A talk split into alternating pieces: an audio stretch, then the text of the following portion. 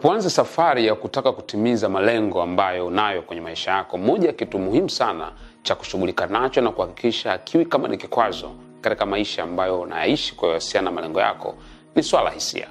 Watu wengi sana, kwa sababu ya kutojua namna gani ya kushughulika na hisia zao au namna gani ya kukabiliana na hisia zao, hasa zinapokuwa zinawaumiza au zinapokuwa zina madhara, wamejikuta wanakwama kabisa na wanashindwa kuendelea mbele. Ndio maana leo nataka tuangalie aina tano za hisia ambazo unatakiwa ujue namna gani ya kushughulika nazo, kwa sababu usipojua namna nzuri ya kushughulika nazo zinaweza zikaua ndoto yako kabisa. Aina ya kwanza hisia tunaita ni bitterness au uchungu. Watu wengi sana wamepitia changamoto fulani katika maisha na wamejikuta kwa muda mrefu sana wamekuwa na hali ya uchungu ndani yao.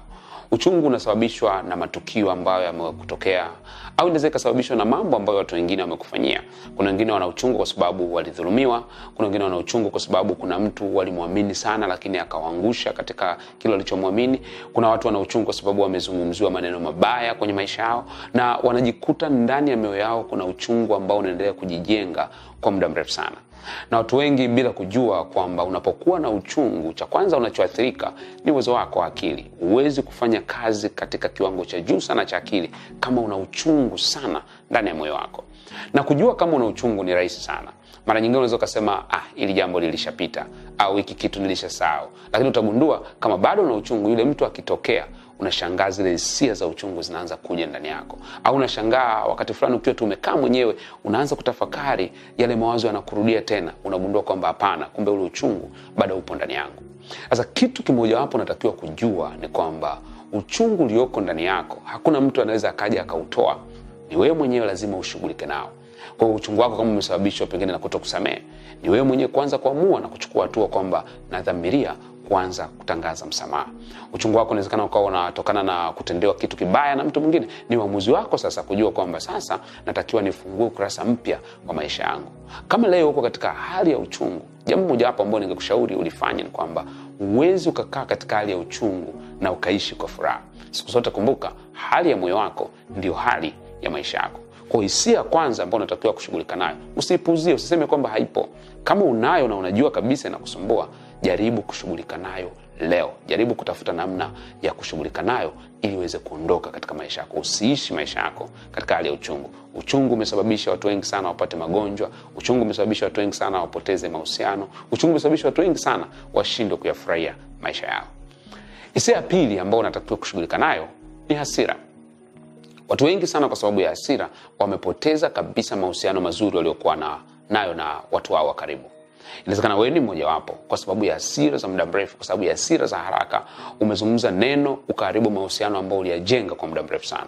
Hasira inaweza kupoteza fursa kwenye maisha yako, lakini hasira imewasababisha watu wengi sana wafanye maamuzi ambayo baadaye wamekuja kuyajutia. Inawezekana hata na wewe leo unaponiangalia, kuna maamuzi ulishawai kufanya ambayo leo unayajutia kwa sababu uliyafanya katika hali ya hasira. Kitu kimojawapo unatakiwa ukihakikishe hakiharibu ndoto ya maisha yako ni kuweza kucontain hasira zako.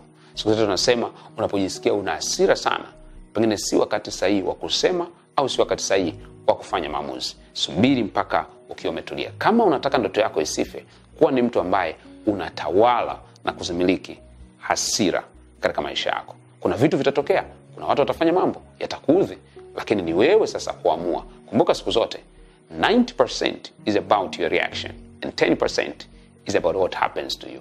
Asilimia 90 ya maisha yako ni kile unachokifanya baada ya mambo ya asilimia kumi kuweza kufanyika katika maisha yako. Hisia ya tatu ambao unatakiwa ushughulike nayo mapema kama unataka isiue ndoto yako ni ile hali ya kujifikiri kwamba wewe haustahili. Kuna watu wengi sana wamekuwa na hisia ndani yao na wamezikubali kwamba mimi sistahili, mimi siwezi, mimi sina thamani. Hisia hii imesababisha watu hao wasiwe na malengo makubwa katika maisha yao na inawezekana ni kwa sababu ya mambo aliyoyapitia, inawezekana kwa sababu ya historia, wakiangalia uwezo wa familia yao, wakiangalia elimu yao, wakiangalia kiwango cha fedha walichonacho, au wakiangalia mambo mbalimbali katika maisha yao yanayowazunguka, wanahitimisha wanasema, mimi sistahili. Ukiwa na hisia kufikiri kwamba hauna thamani, hawa ustahili, kwa hakika huwezi kuikamilisha ndoto yako. Fikra kwamba huwezi fikra kwamba huna thamani. Inawezekana kuna watu wamekuambia una thamani inawezekana kuna matukio yametukia yamekuonyesha kwamba una thamani. Lakini ukweli ni kwamba thamani yako haitokani na kile watu wanachokisema. Thamani yako inatokana na kile wewe unachokiamini. Kwa maana ajionavyo mtu nafsini mwake ndivyo alivyo. Sivyo watu wanavyokuona sivyo watu wanavyosema. Swala msingi ni wewe unajionaje. Hisia zinazosema ndani yako kwamba hauna thamani zitaua ndoto yako. Leo amua kuwa na hisia tofauti kwamba wewe ni mtu wa thamani. Na unaweza ukajiambia hata leo hii ukajiambia mimi ni mtu wa thamani. Hata kama kila mtu anaona wewe hauna thamani. Hisia ya tatu hisia ya nne ambayo unatakiwa kuizingatia na kuimudu ili isiue ndoto yako ni ile hisia kwamba there is nothing i can do anymore.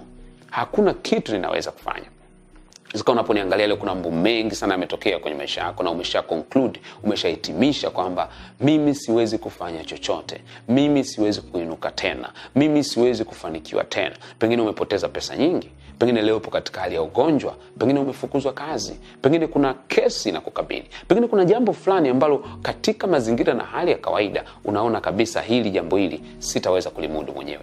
Usifike sehemu hisia zako zikakwambia kwamba jambo au tatizo halina suluhisho siku zote kumbuka hakuna tatizo lisilo na suluhisho lakini ukisema halina suluhisho moja kwa moja akili yako inaacha kufanya kazi na unashindwa kupata solution ya kitu ambacho kinakukabili. Kwao usikubali kuwa na hisia kwamba mimi siwezi. Usikubali zile hisia zinasema nimefika mwisho. Hata leo unaponiangalia inawezekana kuna vitu vingi vimetokea kuna mambo magumu umepitia na unasema nimefika mwisho.